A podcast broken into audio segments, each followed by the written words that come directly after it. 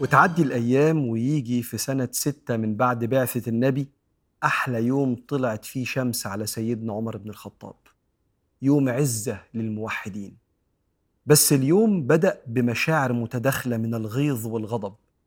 سيدنا عمر رق لستنا أم عبد الله اللي كانت مهاجرة للحبشة وقال لها أنت سايبة البلد؟ قالت له آه من كتر القهر اللي شايفينه منكم.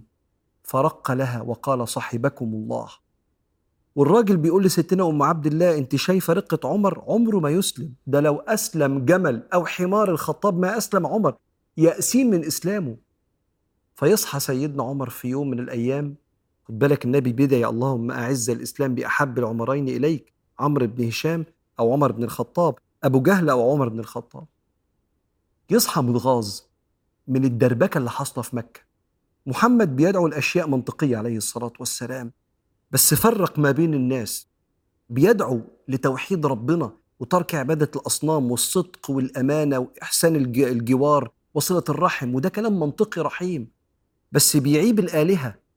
مشاعر متداخلة خليته ياخد سيفه عشان يريح الناس من سيدنا محمد. ده اللي في باله. فطالع قبله واحد اسمه سيدنا نعيم بن عبد الله مش معروف. من المسلمين اللي بيخفوا إسلامه خوفا من إيذاء قريش. فقام عمر بن الخطاب قال له أين محمد؟ أنا سامع أنه بيقعد في بيت عند الكعبة. قال له أنت عايز إيه من محمد؟ قال له عايز أقتله أقتله حتى أريح الناس منه. فقد سفه عقولنا وعاب آلهتنا وفرق جماعتنا. قال يا ابن الخطاب أتظن أن بني عبد مناف يسلمونك إن قتلت محمد إن قتلت محمدا؟ ولكن نرجع بيقول له أنت فاكر أن عيلة النبي هتسيبك يعني لو قتلت لهم محمد؟ ارجع في أهل بيتك فأقم أمرهم. روح بص أهل بيتك الأول بدل ما تقول محمد عليه الصلاة والسلام.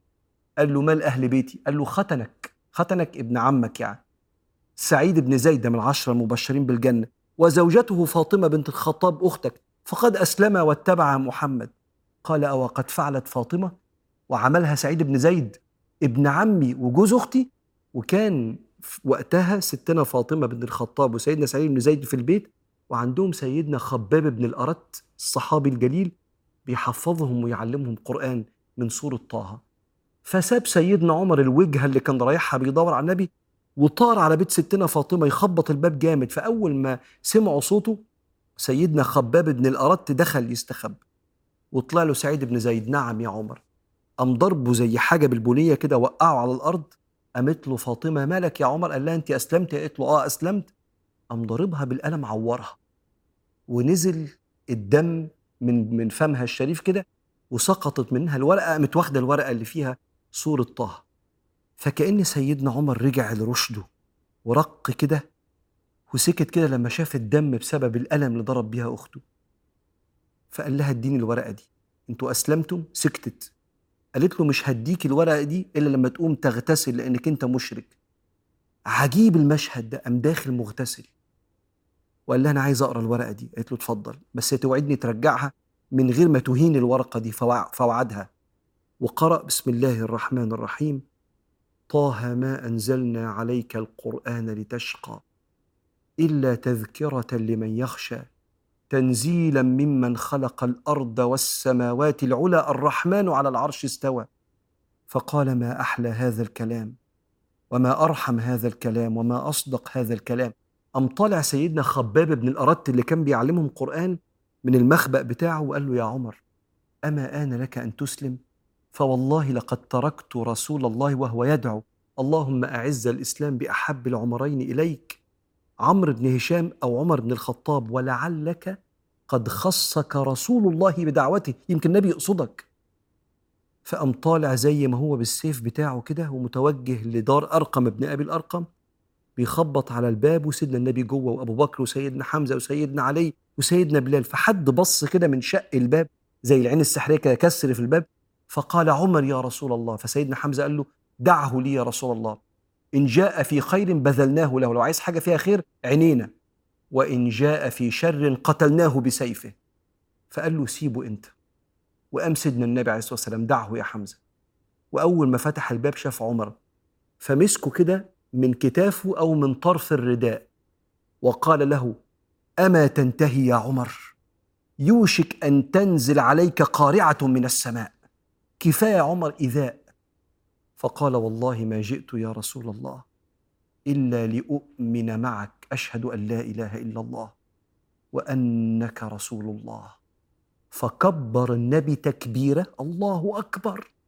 سمعه كل من كان في البيت وعلموا. أن عمر قد أسلم.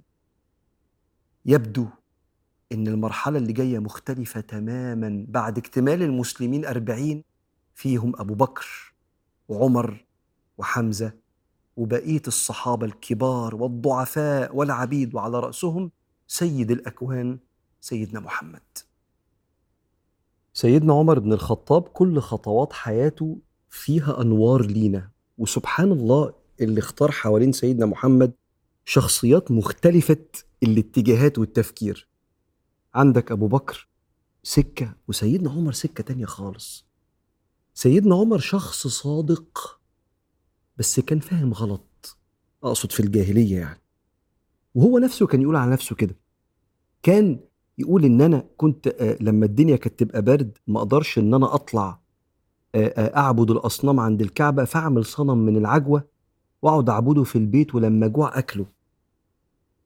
فين عقلك يا عمر؟ هو لما اسلم كان بيقول على الحاجات دي كده كأنه بيتندر وإحنا كنا بنفكر إزاي؟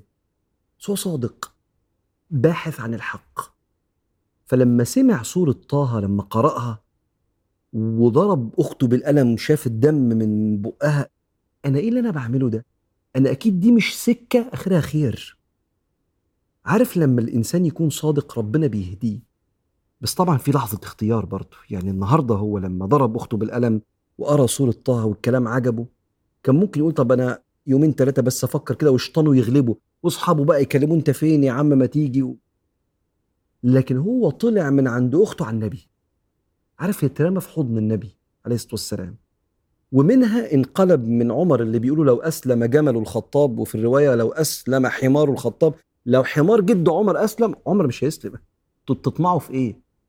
اتقلب من الإنسان ده لسيدنا عمر يعني تاني رجل في الإسلام بعد سيدنا أبو بكر الصديق. النبي يقول الحق مع عمر إن يكن فيكم ملهمون أو محدثون فعمر. لو في حد هيجي له وحي من ربنا يحدث من ربنا هيبقى عمر. الحق مع اسمه الفاروق فرق الله به بين الحق والباطل. كان كده امبارح بقى كده لأنه صادق. بس لما فهم عشان كده ما بطلش بحث عن ربنا. وعن سنة سيدنا محمد عليه الصلاة والسلام وعن كل حاجة تزودك وتزكي قلبك. وكل ما كنت صادق في البحث كل ما مشاكلك في طريقك مشاكلك مع نفسك ومشاكلك مع الناس حتى مشاكلك مع ربنا في حاجات أنت مش فاهم حكمة ربنا هتتحل. هيبعت لك اللي يقول لك ومواقف تفك لك إشكاليات تخلي الحرب اللي في الدماغ دي تسكن وتبقى كده إيه بردا وسلاما ومطمئن في طريق ربنا وطريق ربنا منور بالنسبة لك.